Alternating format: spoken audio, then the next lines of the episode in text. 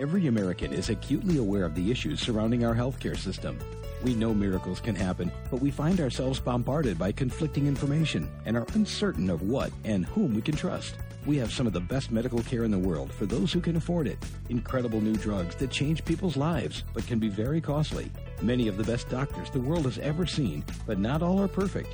That's why Dr. Steve Feldman created the show, Getting Better Healthcare, to help walk us through the labyrinth, helping us understand how to take better care of ourselves and to better understand the challenges, issues, controversies, and complexities of our healthcare system as it exists and as it could be. For better healthcare and a better healthcare system, listen to the doctor. Now, here's Steve. Hi, welcome to Getting Better Healthcare on WebTalkRadio.net. I'm host of the program, Dr. Steve Feldman, founder of the DoctorScore.com doctor rating website. Well, on today's show, we're going to discuss one of the biggest problems in healthcare, the high cost of care, and how we can lower the cost of healthcare. We welcome back our resident expert on saving money on healthcare, Dr. Cynthia Koelker. Dr. Koelker is a practicing family physician and author of the book 101 Ways to Save Money on Healthcare. In just a few weeks, a new edition of her book will be coming out. Cindy, welcome back to the program. Thank you, Steve. You know, we don't have guests on um, multiple times very often, but the work you've done is so valuable and so practical that uh, we may want to have you back again and again. Um, today, I wanted to talk to you um, about one of, I think, one of the more valuable sections of your book, the section on preventive health. We talk so much with regard to healthcare reform about one of the few ways in which it could potentially really save money is through um, improving prevention. And here you're providing some really excellent thoughts uh, on ways to save money. Um, let's just start off. Um, start off with women's health issues. You, have got uh, ways to save on Pap smears. Yes, um, people shouldn't put off a Pap smear because they're afraid of the expense, and uh, there are some new guidelines on Pap smears. I suppose as a dermatologist, you're not doing many Pap smears. No, don't do many Pap smears. uh, well, um, some years ago, when I started medicine, a Pap smear were, was thought to be to detect cervical cancer, which it still is, but the understanding is different now than then. That cervical cancer is almost always caused by the human papillomavirus, and so the screening for cervical cancer is tailored more to the people at more at risk for um, uh, human papillomavirus, especially younger people who are probably more sexually active, probably with different people. And uh, so the recommendations for pap smears have changed. It used to be every year, and now it is every year for a while, but after age 30, it's every three years if you haven't had a problem. So you could save on a pap smear every year that way. Every two out of three years, at least, after age 30. Yes, you know, before dermatology, it just seemed like pap smears were ubiquitous, and now they're kind of out of sight, out of mind for me. one, one, of the times they do come up is when we're treating young women who have um, rather severe acne with birth control pills. And mm-hmm. some people say, well, if you've got a young woman on a birth control pill, she's got to be having her pap test. Um, is that true, or is I think it's more an issue of when you become sexually active as opposed to what medicine you're on? Well, and that is entirely true. And uh, there are other issues too, like some religious issues. Some women will not have a pap smear before they get married, but the um, the official uh, guidelines, at least through the uh, Preventive Services Task Force is starting at age 21 or within three years of becoming sexually active. So if you start having sex at age 15, then by age 18. But really, an argument could be made that if you just are totally abstinent and have never had sex, there's really no rush. You're really not going to get cervical cancer in your 20s when you're not having sex. So the, the official guideline is 21, but logically, um, maybe older, depending on your situation. I'm sorry. What, what, did you say? Depending on the situation, do well. Um, the official guideline says age 21. Yes. But if you haven't ever had sexual intercourse and you're not planning to, the risk of cervical cancer is so very low that it almost doesn't make sense. That that guideline isn't exactly based on science. It's based on what you expect people, how you expect people will behave. Yeah, people lying to you about when they actually had sex. that that's true too. I have over the years seen women of various uh, religious groups who absolutely will not have a pap smear until they're married, and presumably also they're not having sex. Um, but the official guidelines are within three years of starting to have intercourse or age 21, whichever is first. Well, you know, this um, is an aside. This brings up a little bugaboo. Mean, I have. I've been thinking a lot lately about um, people who tell their doctors things that just aren't true.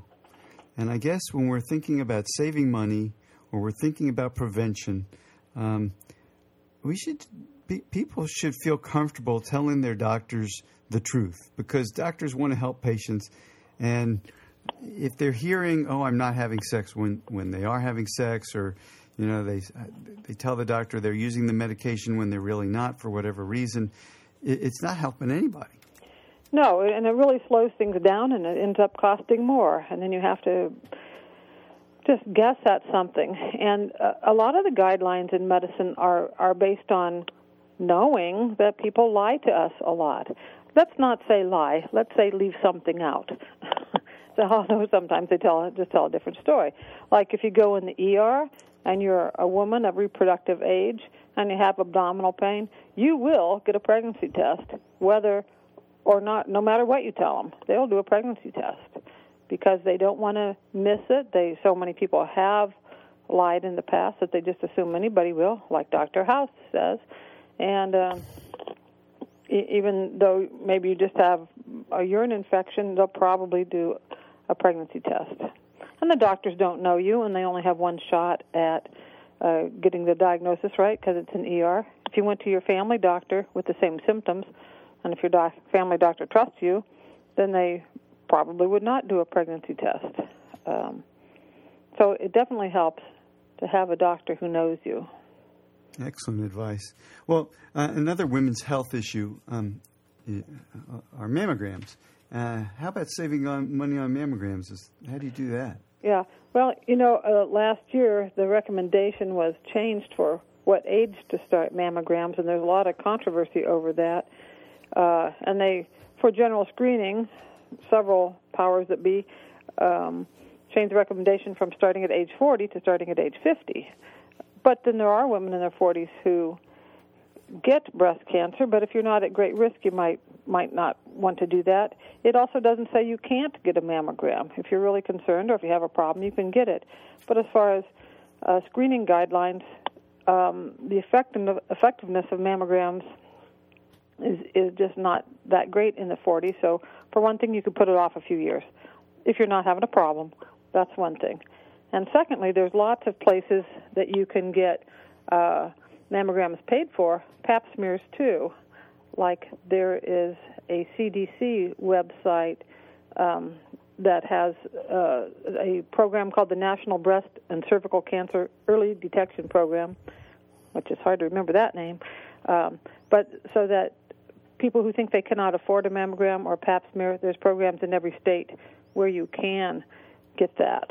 Great. I think a lot of our listeners know the CDC is the Centers for Disease Control, but just knowing CDC is probably all you need because it's cdc.gov is their website. Right, and you could just go there and look up pap smears or mammograms and um, uh, find a place in your area where you could get that.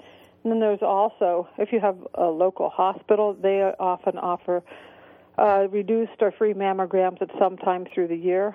August, not August, October is Breast Cancer Awareness Month, and especially in October, you're more likely to see those programs. And then you probably have heard of the Susan G. Komen for the Cure.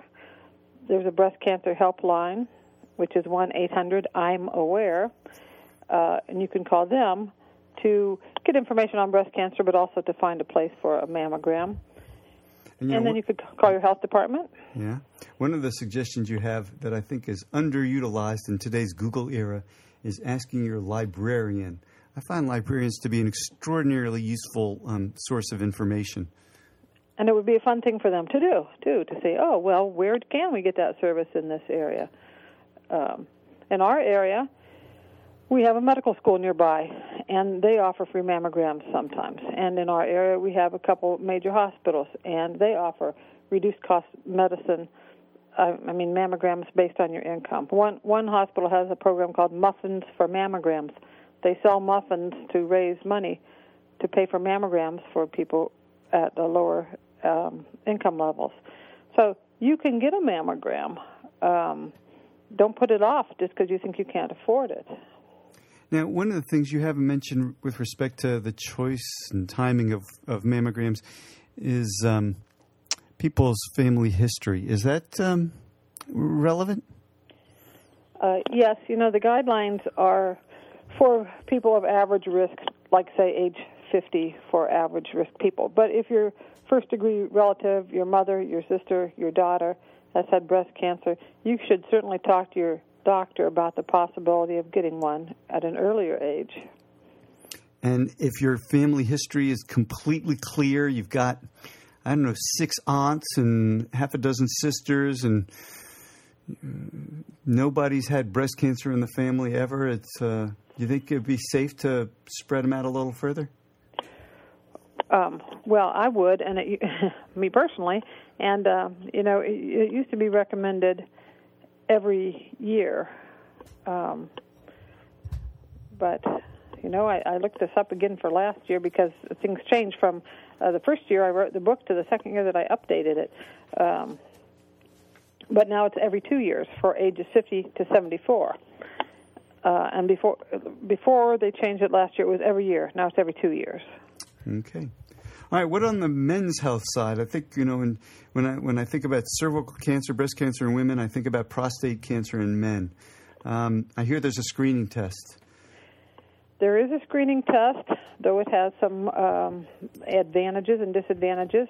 You're probably talking about the PSA test, prostate specific antigen test, I assume. Yes. Yeah. And um, it is certainly a good test at times, but it has its limitations. For example, beyond a certain age, it's recommended not to get the test beyond age 75 because it's more likely to cause a problem than to fix a problem.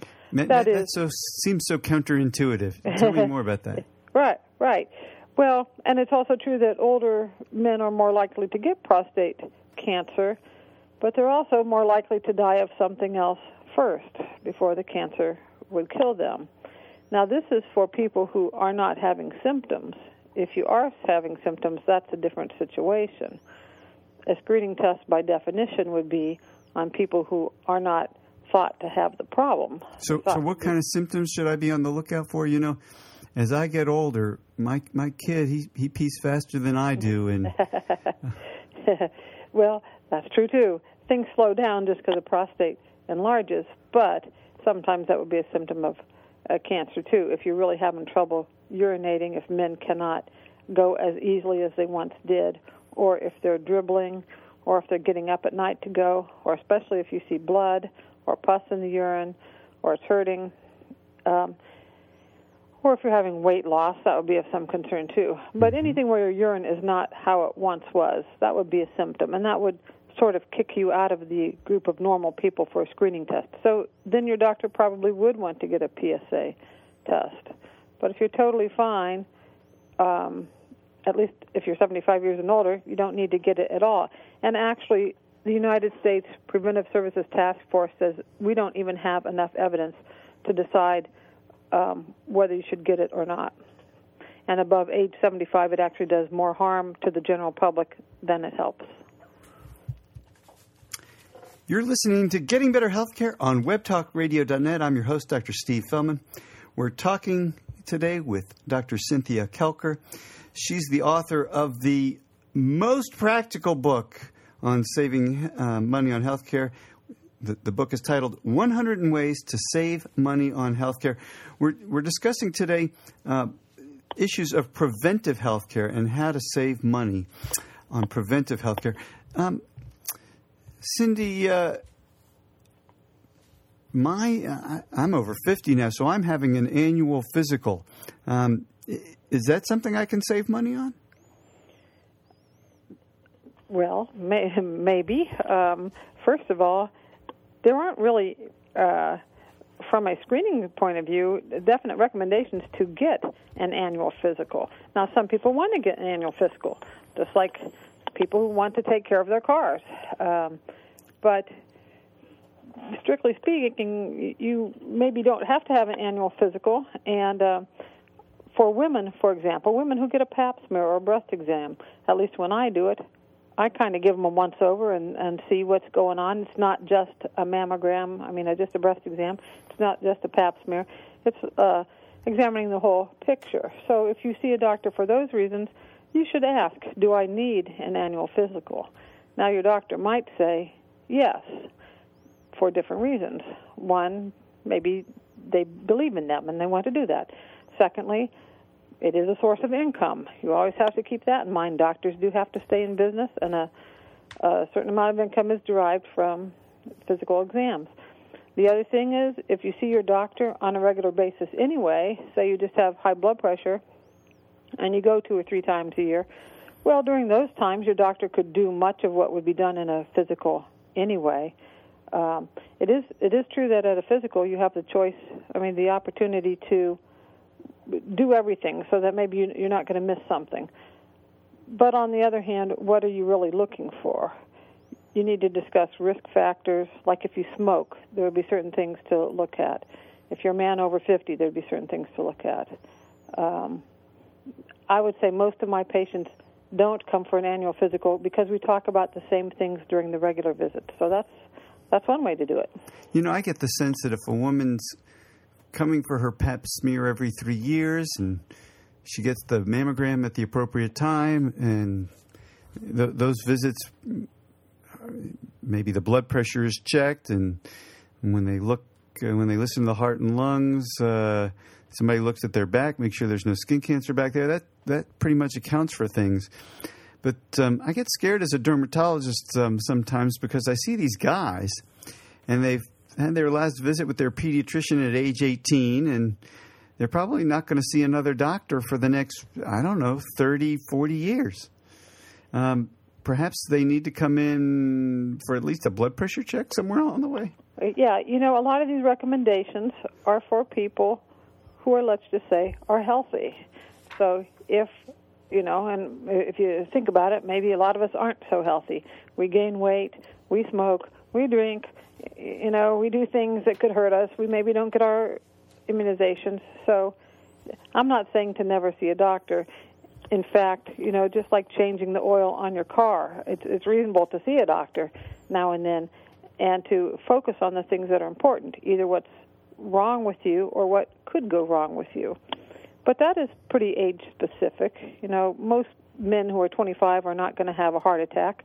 Men who are 25 are drinking, possibly using drugs or you know having sex and things like that. So you really need to focus on those items. Uh, family doctors are really encouraged to do that, and whenever you see a patient, let's say a guy comes in with a sore throat, we're encouraged to say, "Have you had a tetanus shot?" Um, if you have time, ask them other questions like the the relevant questions we're talking about, like could is there anything you need to talk about in the realm of uh, drug abuse or some other common problems? Well, that, that makes good sense. You, you, mentioned heart disease. When I think about heart disease, I think about those cholesterol screening tests. Uh, is that something people need? And if so, how do they save money on cholesterol screening? Um, well, on cholesterol screening, boy, one thing people don't really understand is this so-called number needed to treat. And mm. um, I was looking up the other day cholesterol screening for, uh, well, for people of different ages, but including women over 80, over age 65. Women for women over age 65, you have to treat 300 plus women to help one person. You treat them in what way? uh, with a cholesterol lowering medicine. You have to treat over 300 women with a cholesterol lowering medicine before you see one reduced heart attack? Is... Right, for women over age 65. I mean, so it really kind of argues against using it um, for for, but even for the men at high risk, you know, say men in their 50s who already have high blood pressure and high cholesterol, treating them for high cholesterol, the number needed to treat is still I don't have the exact number in my head, but it's over 10. So so you know it's all statistical. Now if you're the one person who has that heart attack, you're in trouble. If you're the nine people who um didn't have the heart attack, well really how do you know it wasn't you? So what it really makes sense to do is to lower all your cardiovascular risk factors that you can whether or not you're going to treat your cholesterol. So that means get your weight under control and don't smoke. And make sure you had good parents. And um, now what do you mean by that? i think i understand. When you say make sure you had good parents you mean genetics is, plays a large role in what your heart disease risks are. Yes. I'm just kind of kidding you because we yeah. cannot change our parents. But um, I, yes. I, I, remember the first time I had my cholesterol screen done. I was um, a, an intern in a medical center, and part of the initial intake was that they checked your blood and they asked you some questions on how you're doing, whether you use seatbelts, whether you smoke cigarettes, and they check your cholesterol, and then they gave you advice, some sort of computerized advice on on uh, your risks and what you could do about them. And my cholesterol was over 200, and they said that you know you really probably want to get this down, and if you do, uh, you, you, could expect if you could get it under 200 you could expect to live three months longer.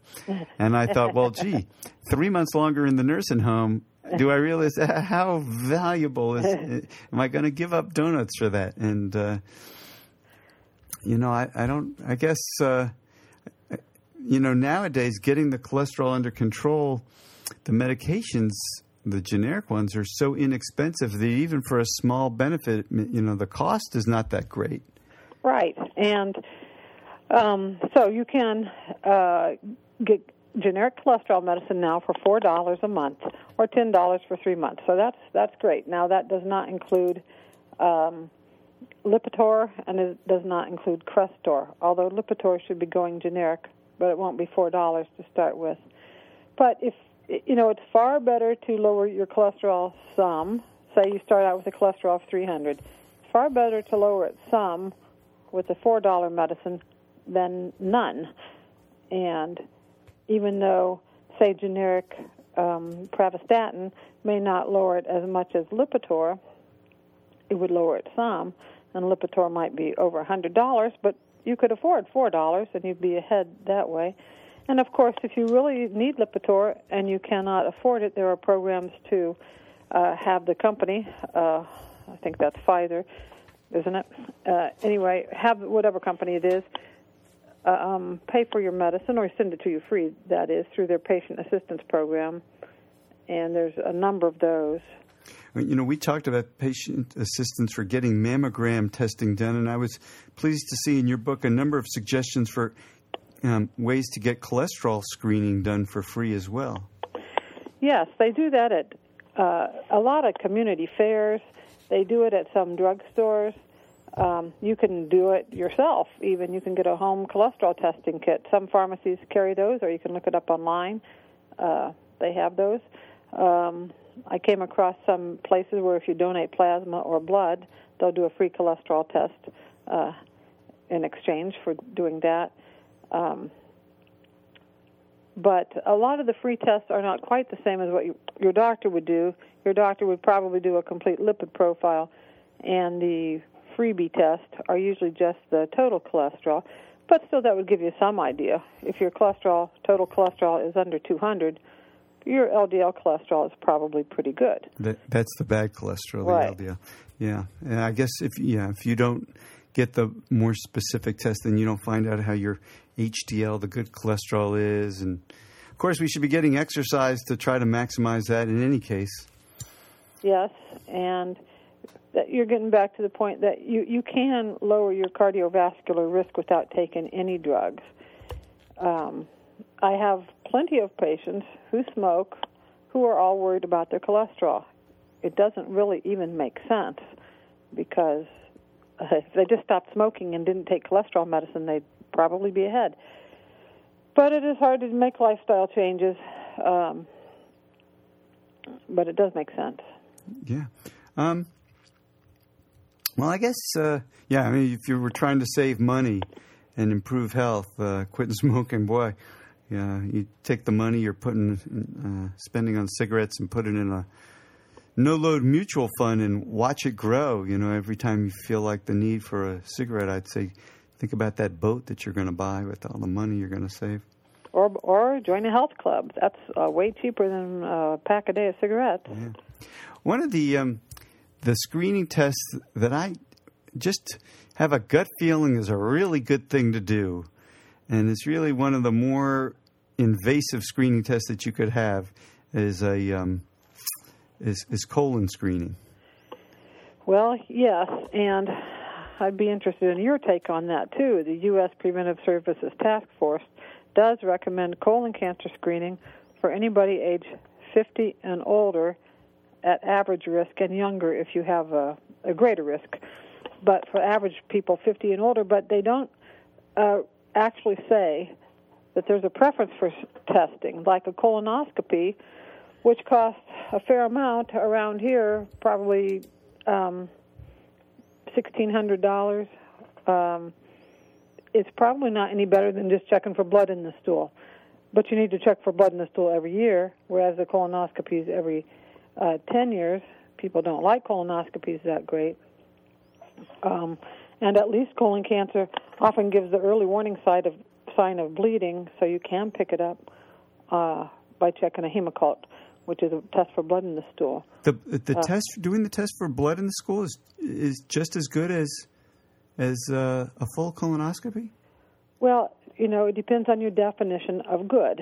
Yeah. The to do it every year consistently is as good as at picking up cancer as having a colonoscopy every 10 years. Oh, wow. So, so you might not say that's as good because you have to do it every year.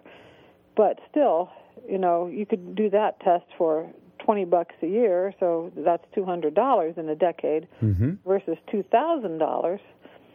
Um, and then actually, this is all according to the U.S. Preventive Service Task Force, and it's all based on statistics and the likelihood of something showing up uh, a flexible sigmoidoscopy, the shorter scope, uh, every five years is considered equal to. You know, I'm I'm sort of surprised by these things because, if I'm not mistaken, my managed my, my insurance, my managed care, uh, they'll pay for me to have uh, my colonoscopy, and it seems like if if you could get by with a blood screening test uh, annually for twenty dollars a year they would strongly encourage you to do that. Well, you would think so, and I, I think there's a lot of other factors that go into this. If you go strictly by the well, U.S. Preventive Services Task Force, and there are other, you know, people who recommend things out there, other agencies who recommend things. But if you go by that, that is a recommendation. But other things are, other concerns are, well, a person probably wouldn't do it every year. So since they're going to be lazy, we might as well do a scope on them. And then there's doctors who are afraid they're going to miss something. And uh, I suppose there's been doctors who have been sued because they didn't do a colonoscopy. And who wants that to happen? So then we get into the defensive medicine concern. And then I wouldn't be surprised if the uh, gastroenterology um, specialty would be against this guideline too, because if they didn't do colonoscopies, they might go broke. You uh, know, I, I, I won't. I, I wouldn't frame it that way. I would frame it that these are people who've seen the patients who don't get the colonoscopy and they've seen the colon cancers, and they, and while they may have subconsciously some issues about money in the back of their heads, really what they're thinking of is that the the colon cancers they've seen that could have been prevented. I bet that has, right. that weighs heavily on their minds. And, and another thing, so what you're really saying is that anecdotal evidence affects us all. Absolutely. You know, we all know somebody who had a prostate cancer and wouldn't have known it if they didn't have a PSA test. and then you can say the PSA test saved their life. Okay, you know, I, I get that, but but if a screening test is actually based on statistical evidence and the likelihood that you'll find something that you can fix early enough to make a difference, and that the cost is reasonable to do that. Well, that's what a screening test really is.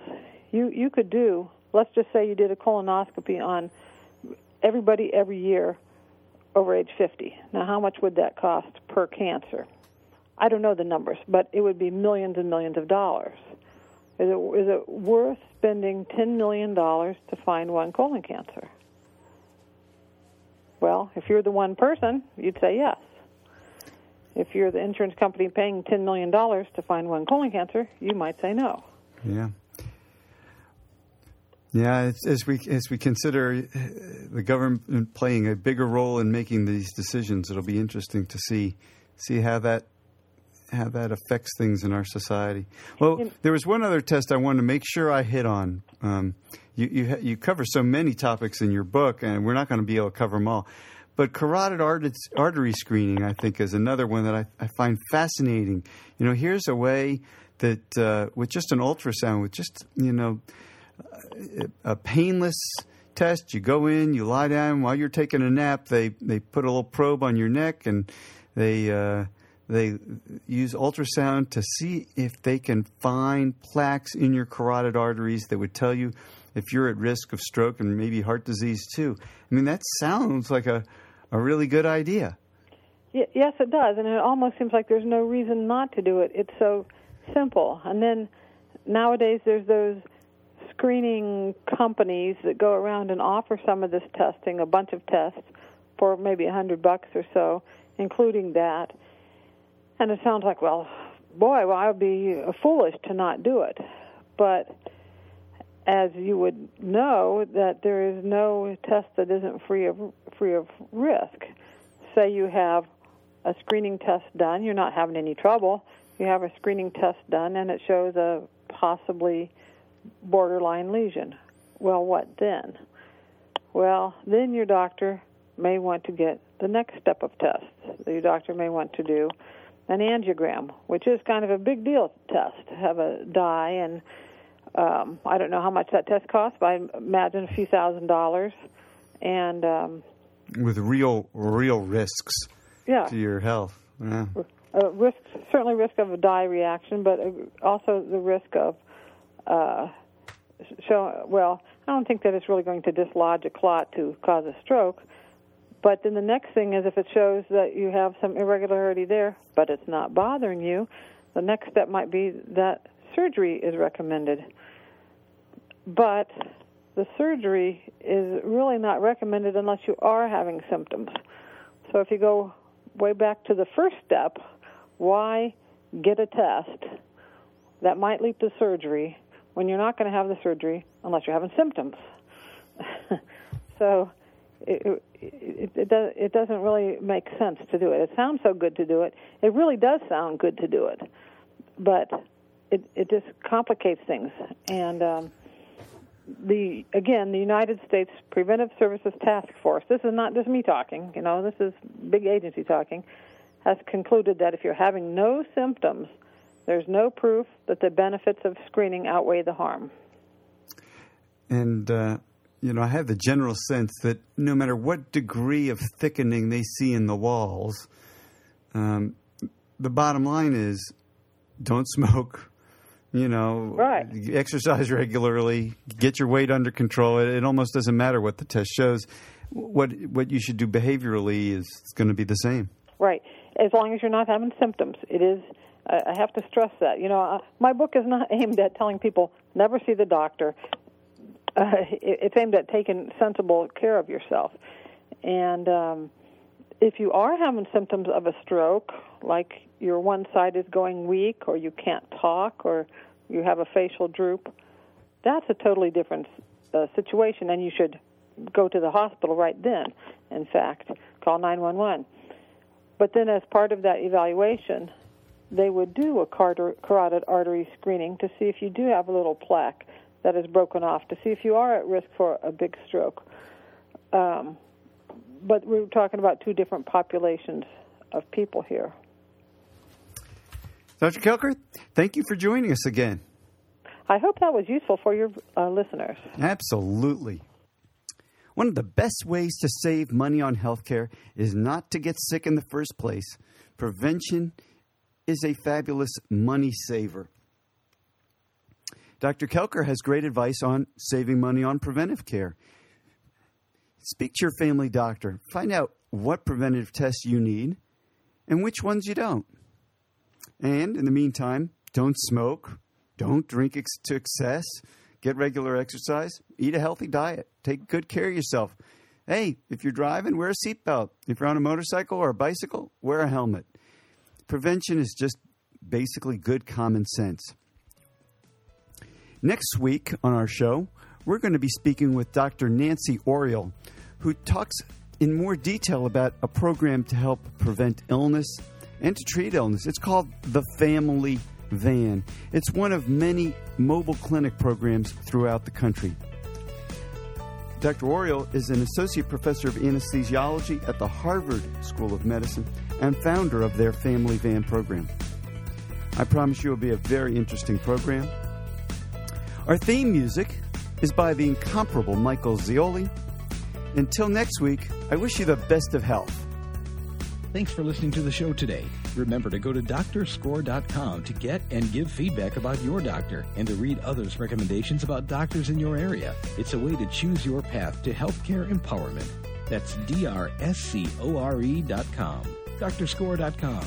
And we'll see you next week right here on Getting Better Healthcare.